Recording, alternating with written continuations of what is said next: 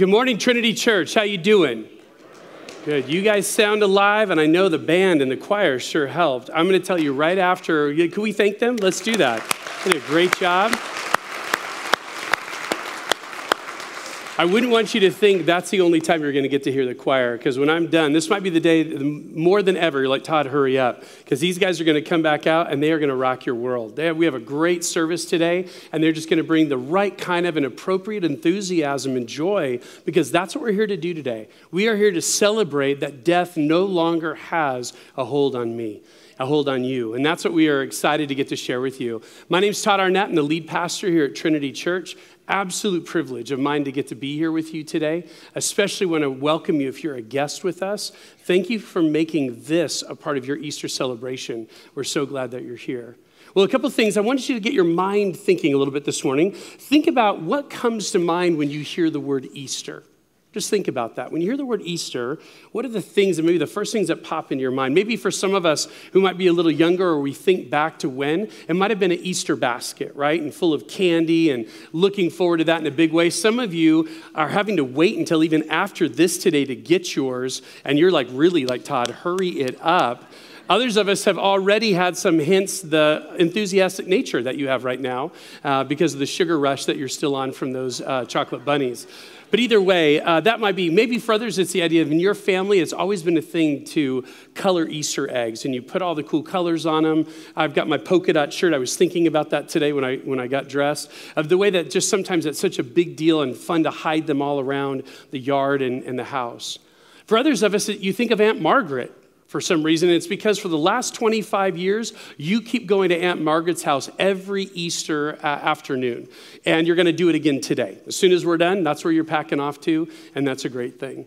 And for others of us, when you think of Easter, if you're a foodie, kind of like me, you just think about food like way too much all the time. But especially the foods that are associated with Easter, and you kind of get excited. And then you're also saying, Todd, hurry up, because we're excited to go get uh, Easter lunch today.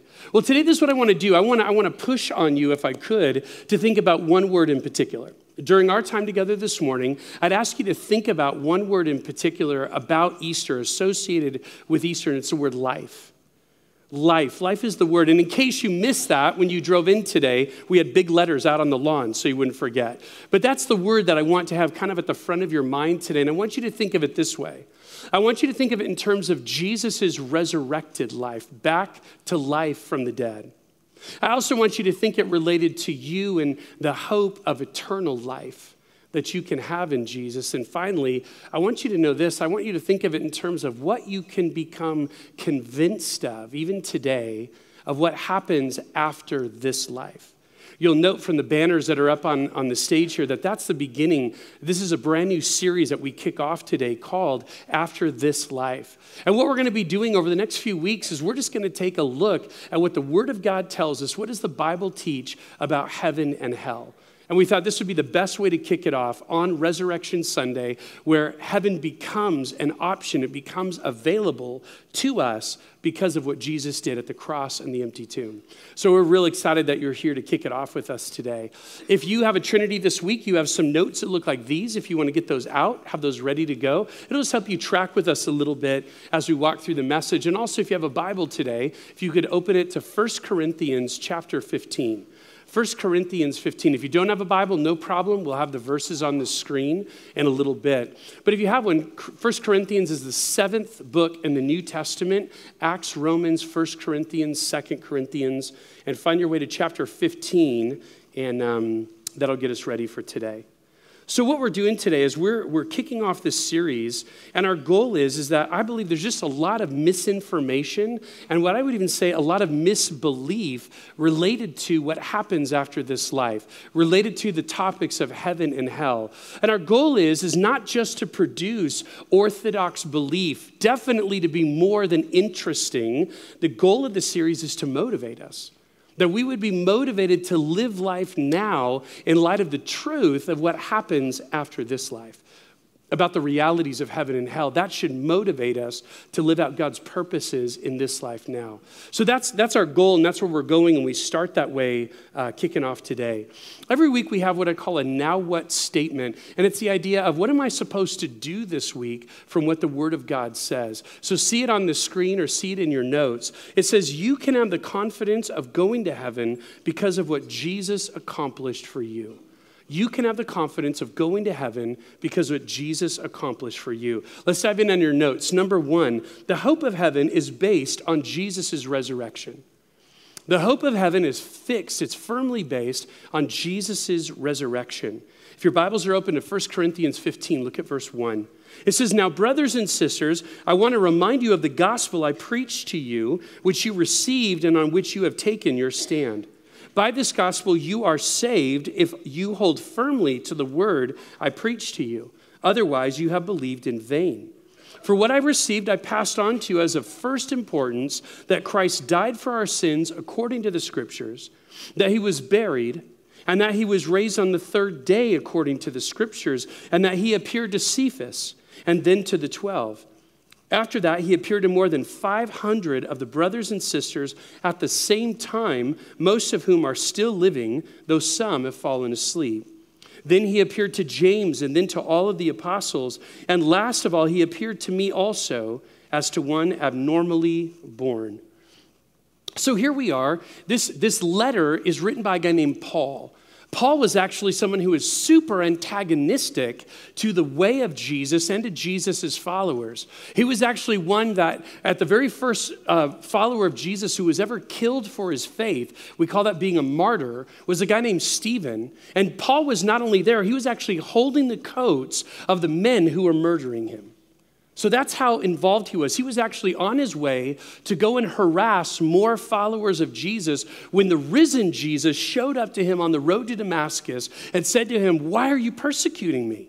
He falls off his horse and he realizes, I have missed it. And he becomes convinced of just the opposite of what he was against, that this Jesus really is who others had told him he, he was, and who the Old Testament, the former covenant, had been teaching him to look for. So Paul has this total turnaround and he becomes convinced that Jesus really is the Messiah.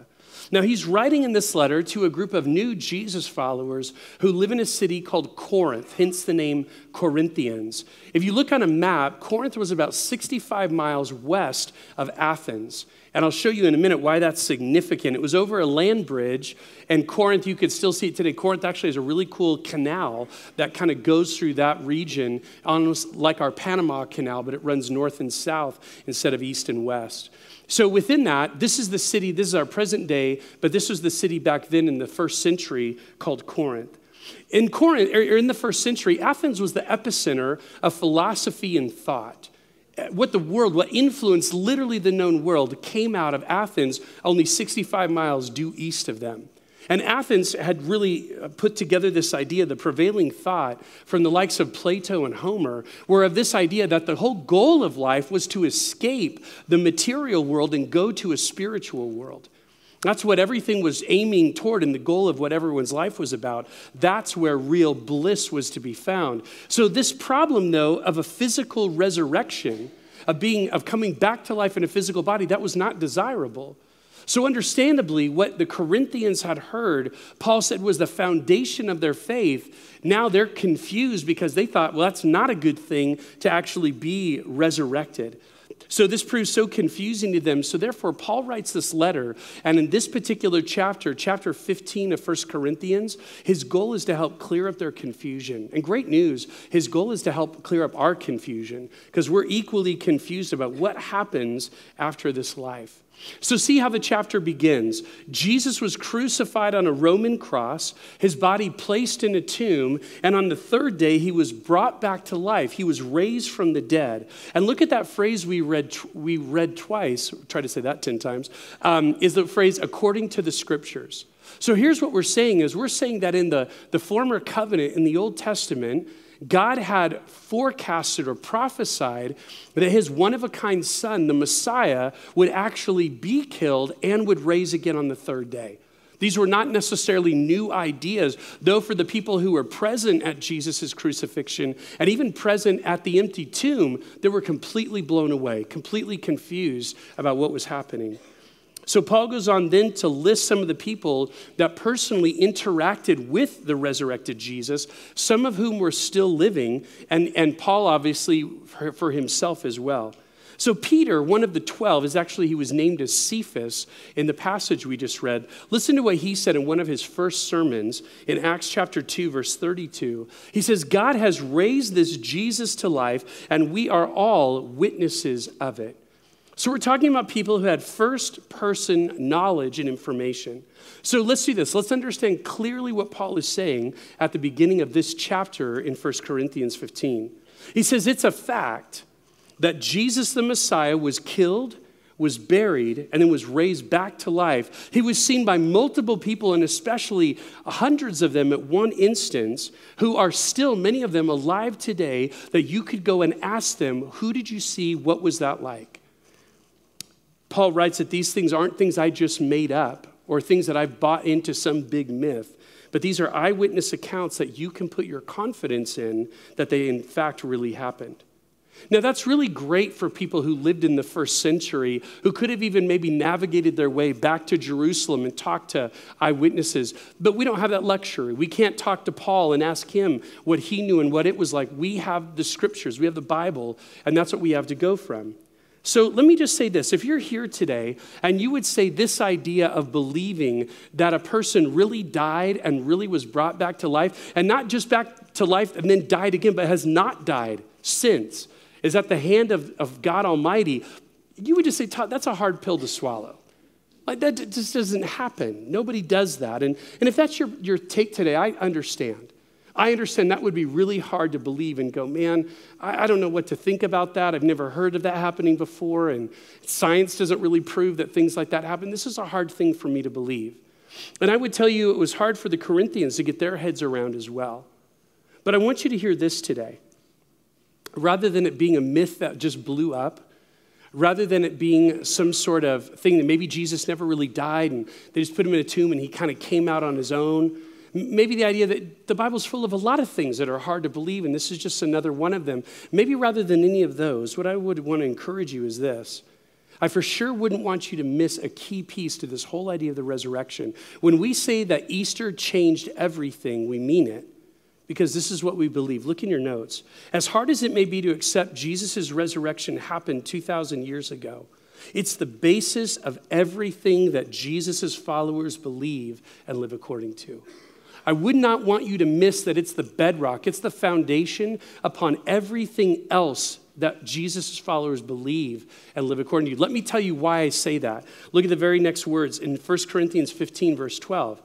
But if it is preached that Christ has been raised from the dead, how can some of you say there is no resurrection from the dead? That was what was going on in Corinth. If there is no resurrection of the dead, then not even Christ has been raised. And if Christ has not been raised, our preaching is useless, and so is your faith. More than that, we are then found to be false witnesses about God, for we have testified about God that he raised Christ from the dead. But he did not raise him if in fact the dead are not raised. For if the dead are not raised, then Christ has not been raised either. And if Christ has not been raised, your faith is futile. You are still in your sins. Then those also who have fallen asleep in Christ are lost. Look at this last verse. If only for this life we have hope in Christ, we are of all people most to be pitied. Wow. That is a lot that Paul's talking about. And what he's saying is if Jesus didn't really die and wasn't raised again on the third day, then everything we have been telling you is a bunch of bunk. It's lies. It's nothing that you can put your confidence in, nothing you can have faith in, nothing that you can believe that others who passed on already in death have any hope for as well. The whole thing falls apart. So just realize the value and the worth when we talk about Jesus' resurrection. It's not an addendum to faith. It's not something that lingers over here that's kind of optional. Well, I don't really, it is the bedrock.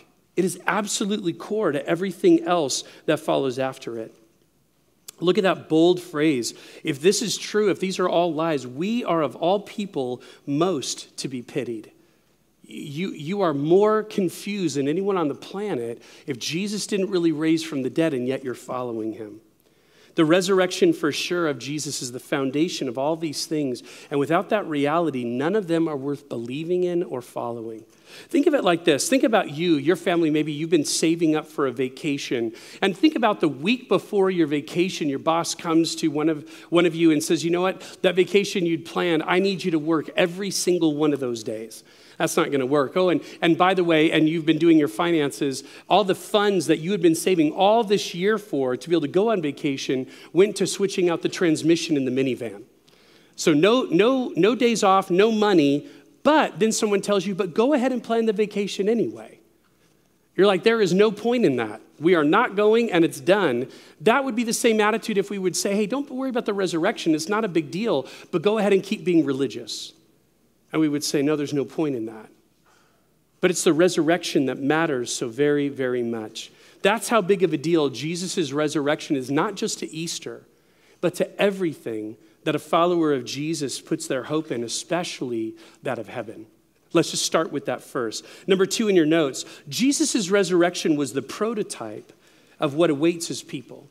Jesus' resurrection was the prototype of what awaits his people. Here's what we mean. The very next words, 1 Corinthians 15 20, but Christ has indeed been risen from the dead. Paul wants to say, let's not follow that line of logic anymore. It really happened. The first fruits of those who have fallen asleep. For since death came through a man, the resurrection of the dead comes also through a man. For as in Adam all die, so in Christ all will be made alive but each in turn Christ the firstfruits, then when he comes, those who belong to him. It is an amazing thing to consider that Jesus beat death.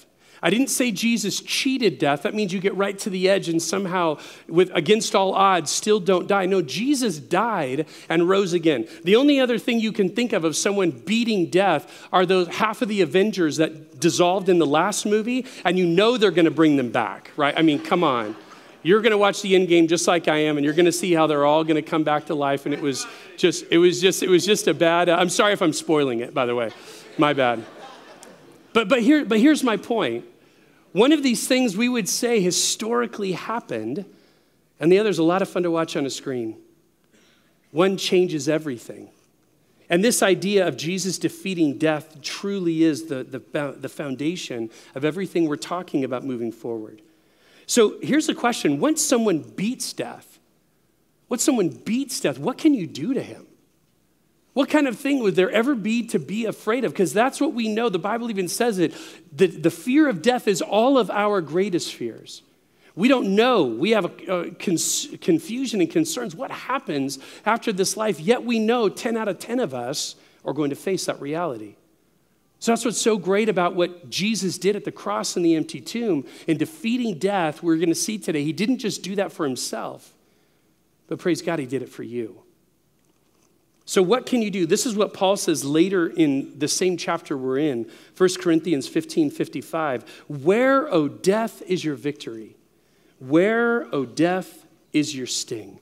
I think about it this way like a lot of us have good reason to be concerned when a bee or a wasp kind of enters into your territory. Think of like the last picnic you were at, and these things are starting to hover around, and you're dodging them. You're doing this. Some of you throw up stuff and run as fast as you can the other way. You want nothing to do. Some of you have an allergic reaction, so that's a really big deal. But the reality is, is no one's just kind of acting as though life is normal when one of these insects are around you because they got a stinger that you're concerned about, and for good reason.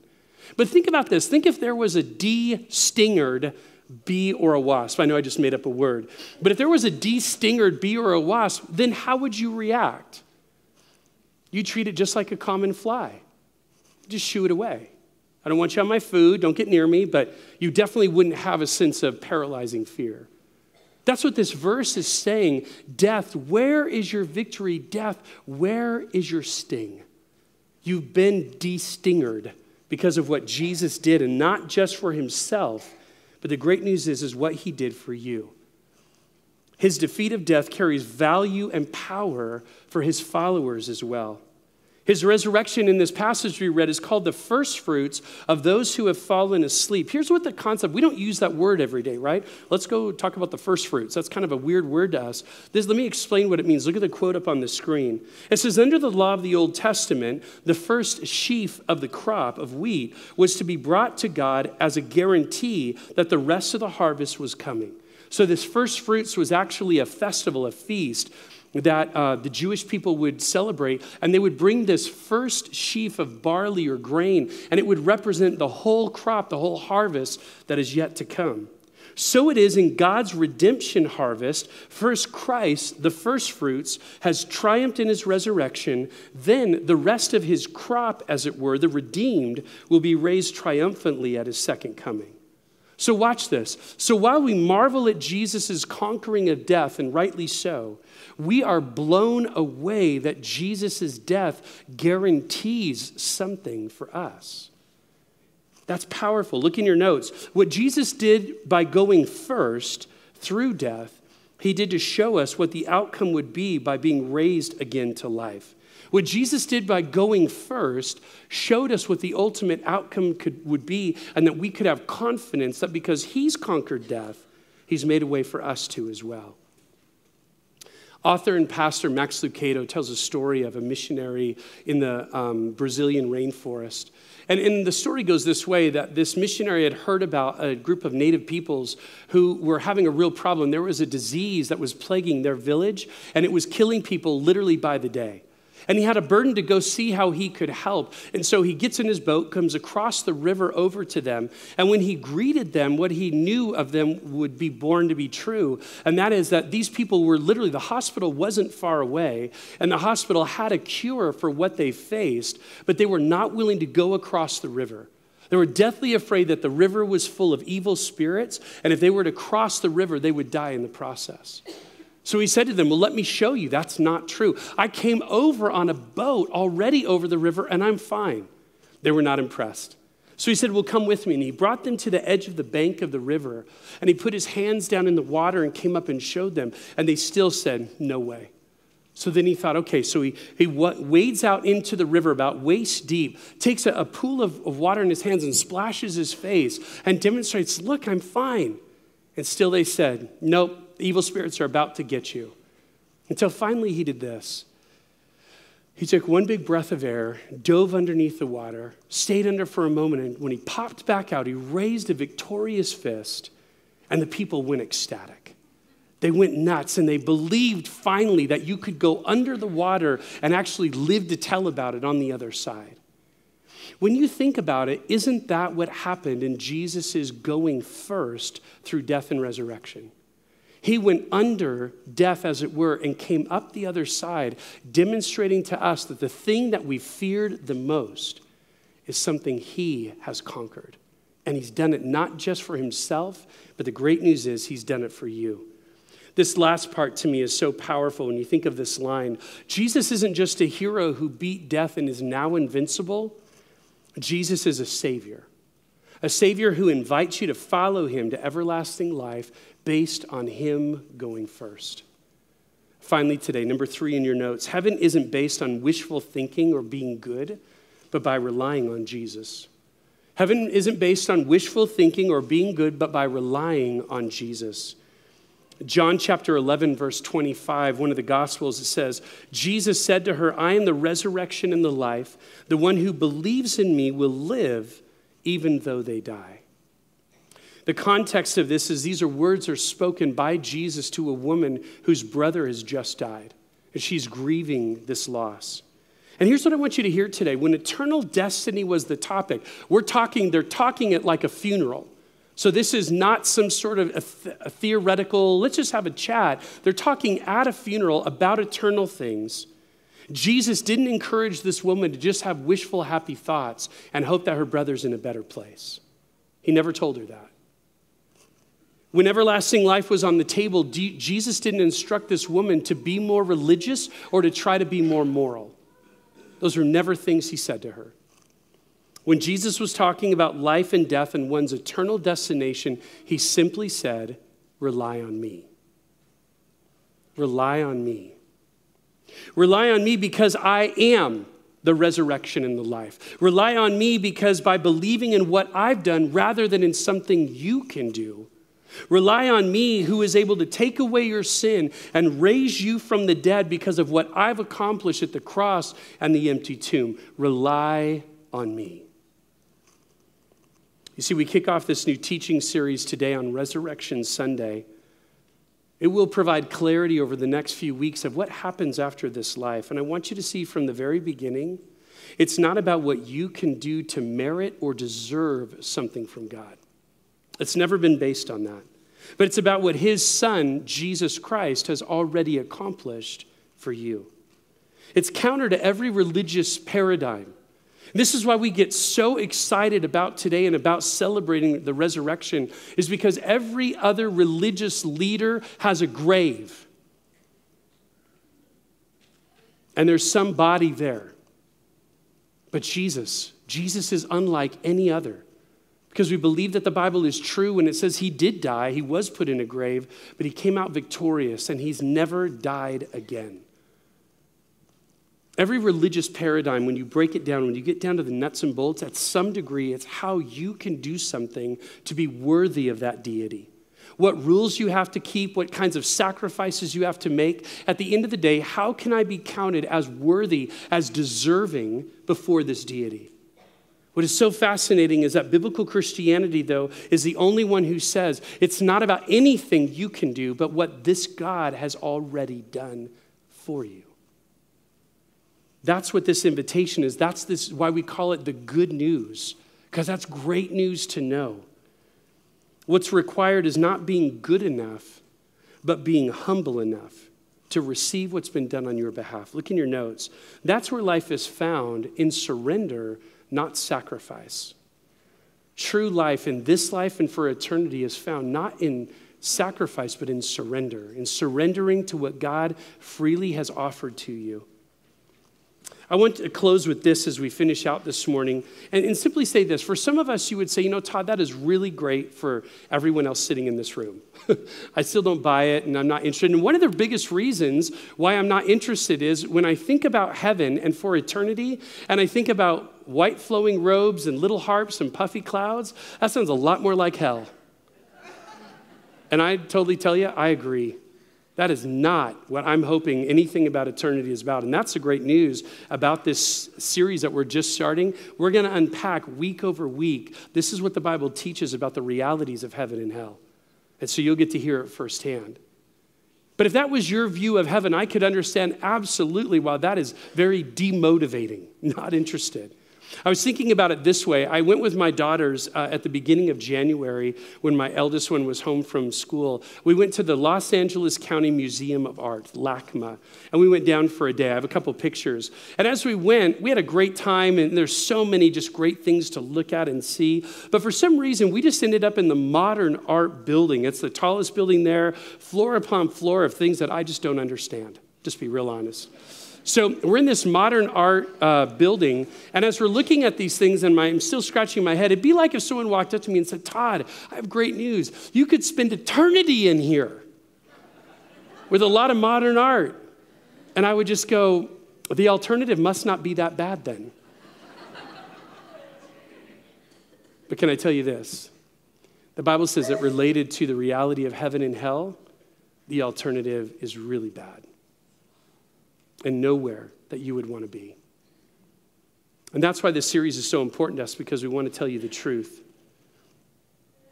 How I want you to know that Jesus isn't anything like a modern art museum. And by the way, if you love modern art, I apologize. but I'd want you to know this today, and this is what I've been praying about in pre- preparation all week long, is that you would have ears to hear this. I would want you to know that Jesus is who you've been looking for all your life. He's who's been behind what you've been after. He's what you've given yourself to in the pursuit of something that would finally satisfy and finally fulfill. He was there. He's the love that you've chased in so many faces. His is the love you've been after. He's the purpose that you've been trying to find in all of your quests. They're all bound up in Him. His name is Jesus, and He invites you today to simply respond. You see, it's not about what you can do, what you can give. It's simply a response to this invitation of coming into his family, of receiving his love, of receiving his forgiveness, and being one of his own. I want to tell you today here's the response to that kind of good news. It begins by A, admitting. Admitting that you're a sinner who needs a Savior. And by the way, when you admit that, you're just admitting what everyone in, that you do life with already knows. You're also admitting what every single person in this room has have to come to the same conclusion that the Bible says, for none, none live up to the glory of God. All have fallen short. So I begin by saying, God, I recognize that I need you. Secondly, it's believing. Believing in what Jesus did, this Jesus we've talked about who lived a sinless life. As much as anything else we've talked about today, that's miraculous. He was the one who didn't deserve any type of punishment, but in living a sinless life, gave himself sacrificially to die on the cross in your place and supernaturally was raised on the third day. Jesus is the only Savior available. Finally, it's to choose. To choose to say, as you look at that fork in the road, to choose to say, Jesus, I'm going to put my trust, I'm going to put my confidence in what only you could do for me. And I choose to follow you with my life. That's the appropriate response. And the great news is you can do that today before you even leave this place. There's no class to attend, there's no hoops to jump through. It begins, and the Bible makes it clear today is the day of salvation. The alternative to life forever with Jesus, I just want you to know, is an existence forever apart from Him. An important thought to consider is that God doesn't send anyone to hell. But people, by not choosing Him and heaven in this life, evidence that they don't want to be with Him in the next. Listen to the way that C.S. Lewis said it in the book, The Great Divorce. He said, There are only two kinds of people in the end those who say to God, Thy will be done, and those to whom God says in the end, Thy will be done. All that are in hell choose it. Without that self choice, there could be no hell. No soul that seriously and constantly desires joy will ever miss it. Those who seek find, to those who knock, it's opened. My prayer today on this Resurrection Sunday is that you would be someone who would seek because I know you're going to find. Is that you would be someone who would knock because I know the door is going to be opened. And that you would say, Today is the day it changes for me because of what Jesus did. Our now what statement? You can have the confidence of going to heaven because of what Jesus accomplished for you. Let's pray. Father God, we come before you today as a people who are rightfully so rejoicing, celebrating what you have done, what you alone could do. And not only taking our sin at the cross, but raising from the dead triumphantly giving us the hope, the true confidence of eternal life. And we say thank you for that. You may be here today and you may have heard this good news, this story of Jesus and what he's done for you. You may have heard that story many, many times, but you would realize you've actually never made a response. You've never responded to the invitation. It's like someone extending a gift and you not receiving it. And I have good news for you today. If this is your day, if you're ready, you can actually reach your hands out and grab hold and say, Today's the day. I want to put my faith and trust in what Jesus has done for me. Others of you, this might have been one of the first times you've ever heard this story, and you're like, Really? There's a God who did that, a God who loved me like that. And you likewise are ready to say, Jesus, I'm ready to put my faith and my trust in what you alone did for me. If you're here today and you want to respond to God through the lens of those ABCs, I'm going to ask you to do something a little bit uncomfortable, a little bold today. I'm just going to ask you to simply raise your hand where you are. And the reason I want you to raise your hand is I just simply want to take a minute to pray for you before we finish the service today by you saying, Jesus, yes, I'm ready to make that decision and follow you. Would you do that? Would you just raise your hand all around this room? And I'll just take a minute and pray for you before we finish today. That's great. Let me pray. Father God, I thank you for the hands that have been raised. I thank you for people who've come to a place of recognition I need Jesus. I have no other hope, no other way to be right with God. And I pray today that there would be that just sense of joy, a sense of celebration. I think of the young man I got to pray with after second service who just had this sense of, I've never felt like this before. There's something new. And Jesus, that's what you came to do was to make all things new. I'm grateful that you did. Thank you for what you've done for us. We love you. We absolutely today celebrate what you've done in our place. And we pray in Jesus' great name. Amen.